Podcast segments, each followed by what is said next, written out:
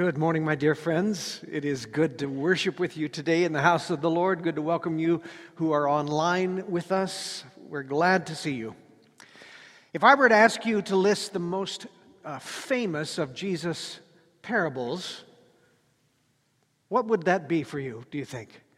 Surely the, the Good Samaritan would have to be in the short list, wouldn't it? I mean, of, of all of the parables, that, that is one that everyone seems to have heard of. Even last week, the uh, secular headlines used the phrase Good Samaritan to describe someone who, uh, who helped with a heroic uh, rescue at sea. I mean, for, for goodness sake, Puyallup has a hospital called the, the Good Samaritan. So everybody knows uh, this story, or at least something of the, the understanding of this masterful uh, story of compassion.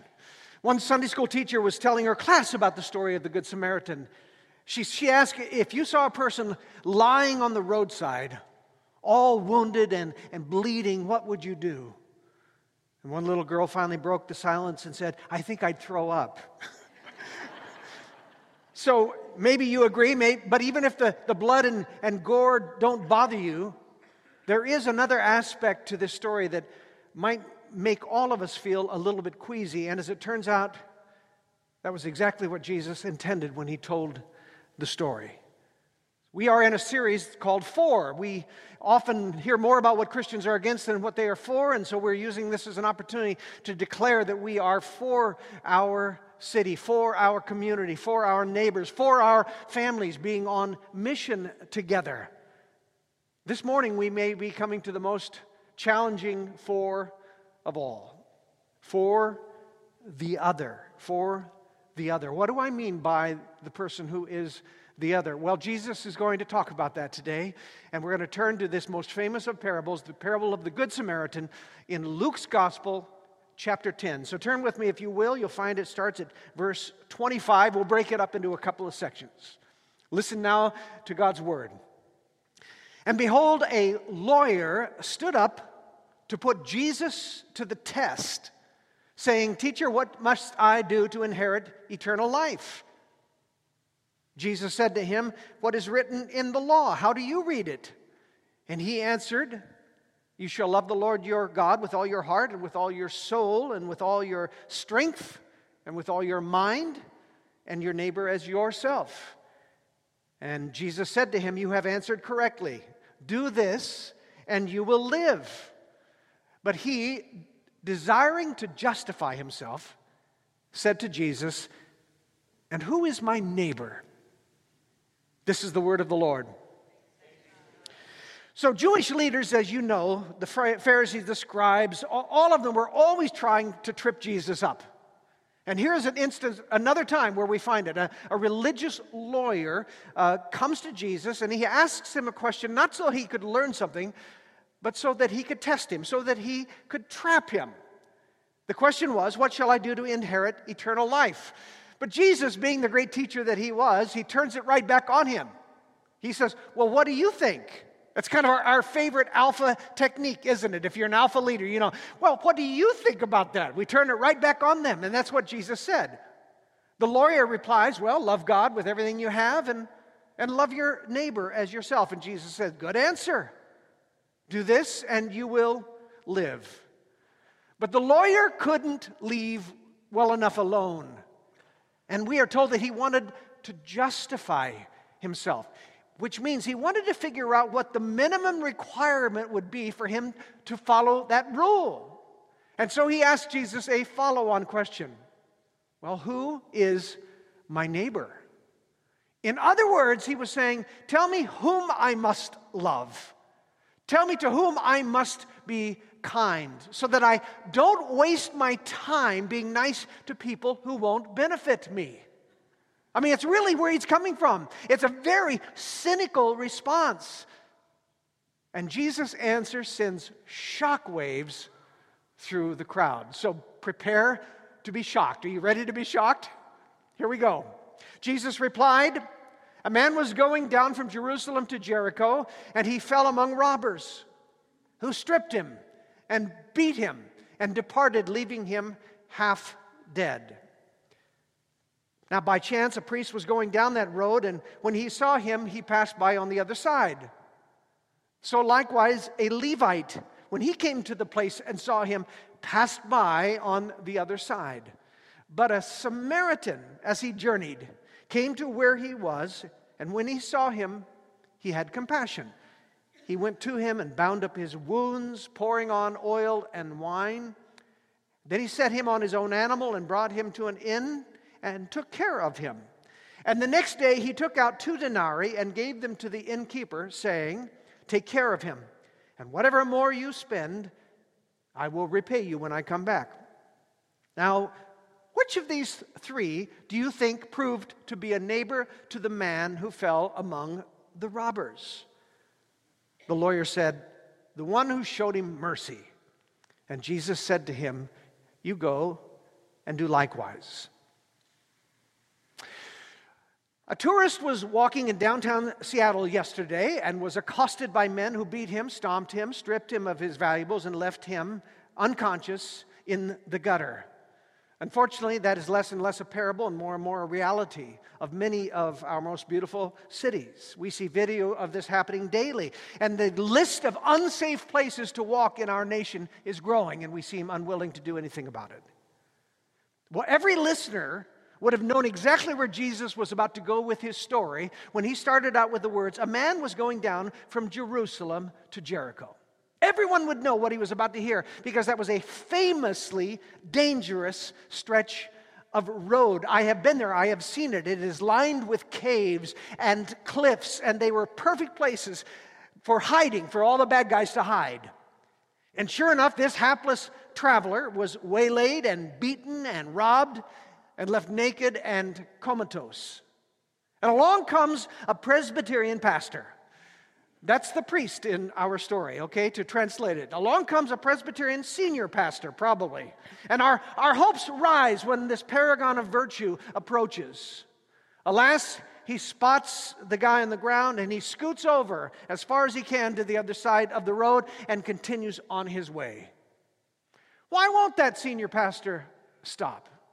Inconvenience? Fear that it might be a trap, which it often was? We don't know. But he just leaves the guy in the gutter. How many Presbyterian elders do we have? How many elders do we have present?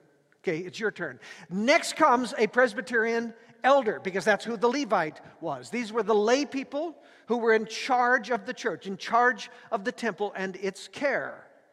Uh, it was a very important and very respected religious role. But after glancing at the victim, he too scoots to the side and hurries on. So, so far, the religious bigwigs are not faring so well in Jesus' story. They often did not in Jesus' stories. And maybe at this point, the crowd begins to buzz because who is going to Who's Jesus going to make to be the hero of the story? Maybe he would make one of them the hero. They've talked about the religious establishment. Maybe he's going to talk about the lay people. Now, instead of religious hotshots, maybe it's going to be plain old Jewish Joe Smo who will be the hero of his story. And so you can almost sense that they are leaning forward and eager for the punchline. And when it comes, everyone is knocked back on their feet. The next word, the very next word we hear in the Greek syntax is Samarites. Samaritan. After we've heard about the failure of the priest, the failure of the Levi, Levite, the very next word is Samarites, a Samaritan. And Jesus could not have picked a more disturbing hero for his story. It is the Samaritan, not the priest, not the Levite, not even the ordinary Jew. It is a Samaritan who has mercy and cares for the man and binds his wounds, who puts him on a donkey and takes him to an inn, who stays overnight to care for him, who pays for that care and promises to remit the balance of the debt upon his return to town. It is a Samaritan who shows compassion, a Samaritan who allows himself to be inconvenienced, who sacrifices his time and his wealth and risks his safety to care for this poor victim, whom we presume to be a Jewish victim in the story. This is such a shocking turn in the parable that when Jesus turns to the lawyer when he's done and said, Okay, so who demonstrated love for the neighbor? The lawyer can't even bring himself to say the word Samaritan. Did you notice that? He might have, and finally he says, the one who showed mercy. He can't bring himself to say the word. Now, Samaritan means nothing to us. We have no hard feelings toward the Samaritans. We have no animus toward the Samaritan, no history with the Samaritans. We don't even know who they are or if they even still exist. This doesn't shock us at all. So, how about this? A man was walking in downtown Seattle when he was attacked, beaten, robbed, and left in a coma on the street. A Presbyterian pastor saw him and walked by on the other side. So too a Presbyterian elder who came near, then kept walking. But then a Taliban came by. That would give you an idea of how shocking Jesus' story was. If we called this the parable of the good Taliban, that would give you a better idea of the disgust that the average Jew felt toward the Samaritan. They were the hated other in their culture. Why? Well, you got to go back centuries to understand it. Centuries before, Assyrians invaded the northern part of the, the promised land, the area called Israel. And they took many Jews into exile with them, and they left many of the occupiers in the country to subdue that land. Despite the Lord's prohibition against intermarrying with unbelievers, it was a constant prohibition in the Old Testament. The Assyrian occupiers indeed intermarried with the Jews, the remaining Jews, and they created uh, a race of Jewish half breeds called Samaritans, named after the area they lived in, Samaria. So they were ethnically impure, which was already a problem for their culture. But beyond that, the Samaritans adopted some of the religious practices of their occupiers. And so their worship became a blend of Judaism and paganism that was practiced in a temple built on Mount Gerizim and not in Jerusalem. So there was all kinds of reasons that the Jews to the south, the purebred Jews to the south, did not like, could not countenance the Samaritans. They despised them as impure, traitorous, heretical sellouts. And for centuries, they nursed this contempt. If a Jew married a Samaritan, the marriage was not considered legitimate, and he was disowned by his own family, or she was. If a good, purebred Jew traveled from Jerusalem up to Galilee, they would rather cross over the Jordan River walk north on Gentile land, and then cross over the Jordan River in the other direction than to uh, and in so doing, adding many, many miles to their trip rather than getting Samaritan dust on their sandals. That is how much they despised the, the Samaritans. It was a virulent racism. And yet, Jesus very intentionally chooses to make the Samaritan the hero of his story. It is he who offered aid to a presumably Jewish victim, while Jewish clerics passed by the chance to help their brother. Jesus, the Jewish Messiah, shook up the crowd by speaking well of their ancestral enemy. And by the way, this isn't the only time that the gospel confronts this ancient hatred. In John chapter 4, do you remember? Jesus chose to walk right through Samaria, not around Samaria, as was the practice of good Jews. He walked right through Samaria. He stopped at a well where he was hot to get something to drink. He met a Samaritan woman, a woman with sexual, um, a, a, disreputable woman who had a, a disreputable sexual past. And yet he speaks with her and shares the gospel with her. And she, in turn, evangelizes her entire community. She is the first Christian evangelist, a Samaritan woman to a bunch of Samaritans, if you can imagine that. Jesus was kind to Samaritans. He spoke well of Samaritans. It is even mentioned when he healed 10 lepers that the only one who came back to thank him for healing was a Samaritan. In fact, here's something I had never seen before. Read this story a lot, read this gospel a lot. I'd never seen this before. In the chapter just before this one, Luke chapter 9, just before our parable, we read this story. And Jesus sent messengers ahead of him who went and entered a village of the Samaritans, to make preparations for him. But the people did not receive him. And when his disciples, James and John, saw it, they said, Lord, do you want us to tell fire to come down from heaven and consume them? But he turned and rebuked them, and they went on to another village. I had never seen this before. Just before Jesus tells the parable with a Samaritan as the hero, a Samaritan village refused him hospitality, which is a terrible affront in Middle Eastern culture. And the sons of thunder are ready to call down fire on them.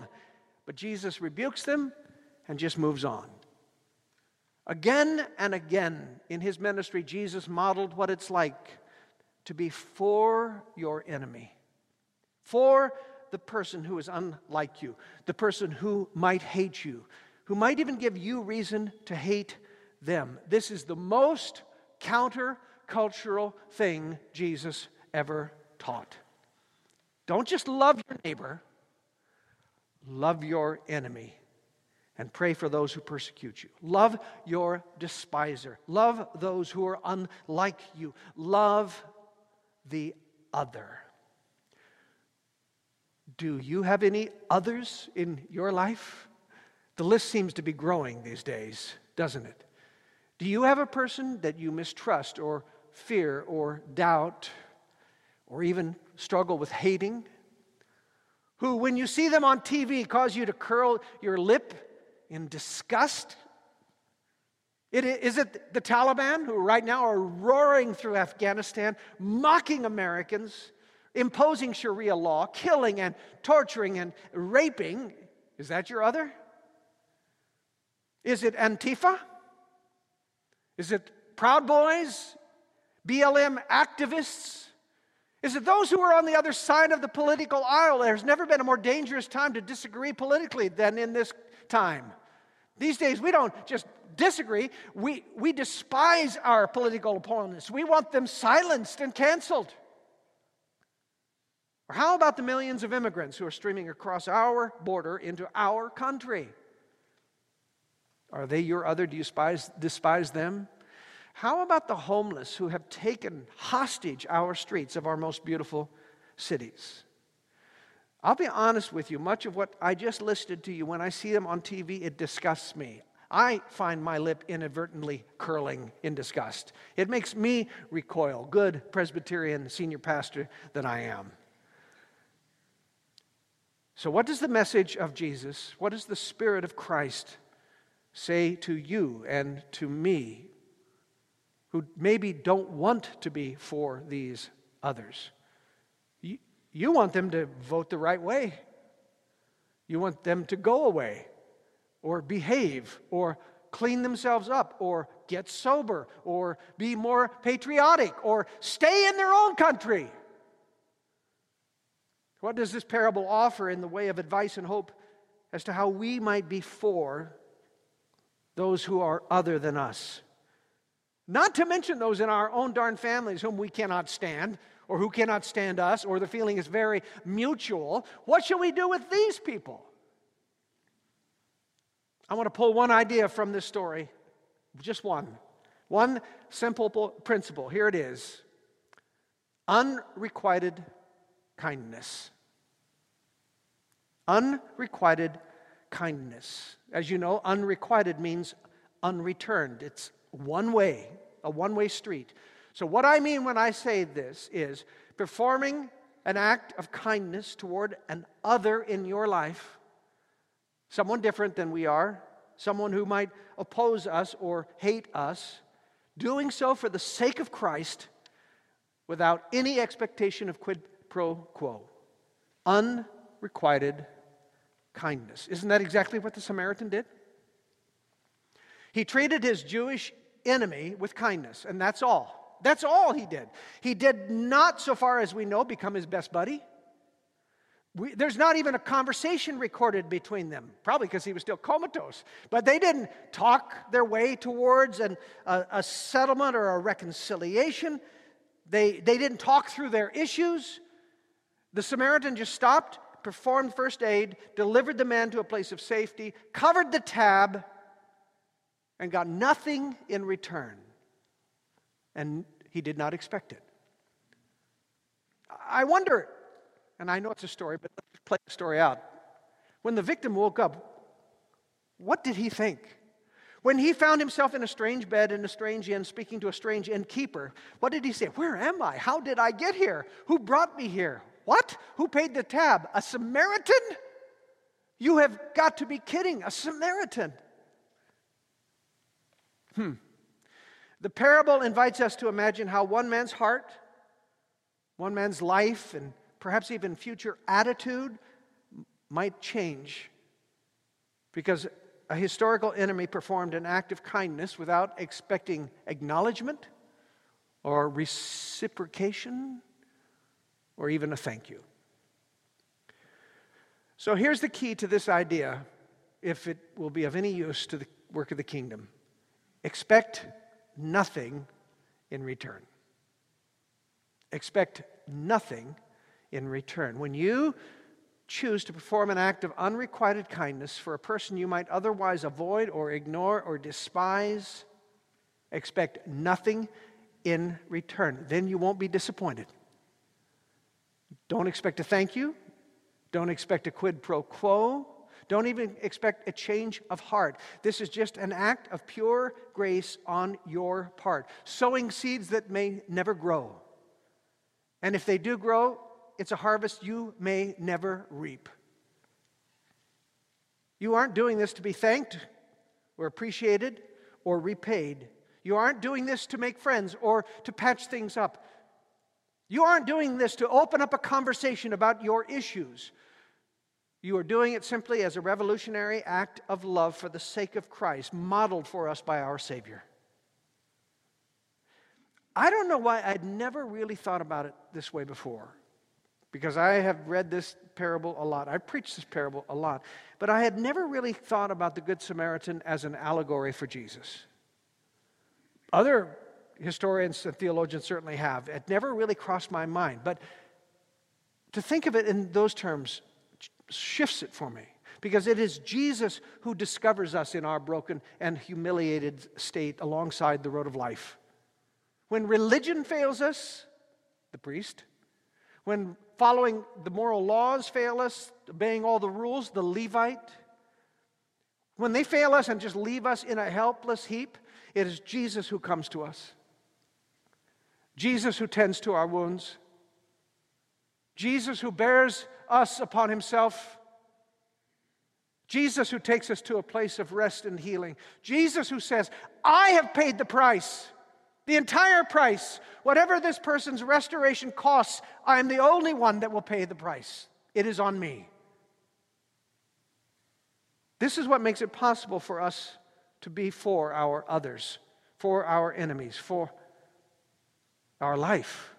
Not because we try to be nice or moral, that only makes us like the religious lawyer who was trying to justify himself, trying to check all the boxes. No, the reason we do this is because when we notice someone who hates us or rebels against us or mistreats us or demeans us or disparages us or persecutes us, we are reminded of how we behaved toward God in exactly the same way. And how Jesus came to us, nevertheless, in that rebellious state, anyhow, saved us when no one else could or would. The cross of Jesus is the ultimate act of unrequited kindness. And that is what empowers and inspires us if we choose to perform revolutionary acts of kindness to those who may never return the favor. Do this, Jesus said, and you will live. It's asking a lot, Lord, perhaps even too much. For if ever there's been a long list of others, of enemies, of brutal and sadistic people in and around us and around this world, that list is very long right now. We tend to be contemptuous, we tend to be resistant, we tend to be angry. We don't have it in ourselves, Lord, to be kind to those who mistreat us. We don't have it in ourselves to love those who hate us, to be kind to our enemy and to pray for them. We don't have it in ourselves. But you live within us, you who did all of these things for us and for our sake. So, God, begin that work by your Spirit, changing our hearts a bit at a time, that we might be kind to those from whom we'll never receive kindness, from whom we'll never receive thanks, reciprocity, even gratitude. Lord, may these revolutionary acts of Jesus' love begin to change things in our family with that relationship that we just can't stand, in our neighborhood with that neighbor that we just can't stand, in our world with those people that we just can't stand because you loved and gave yourself for those who could not stand you.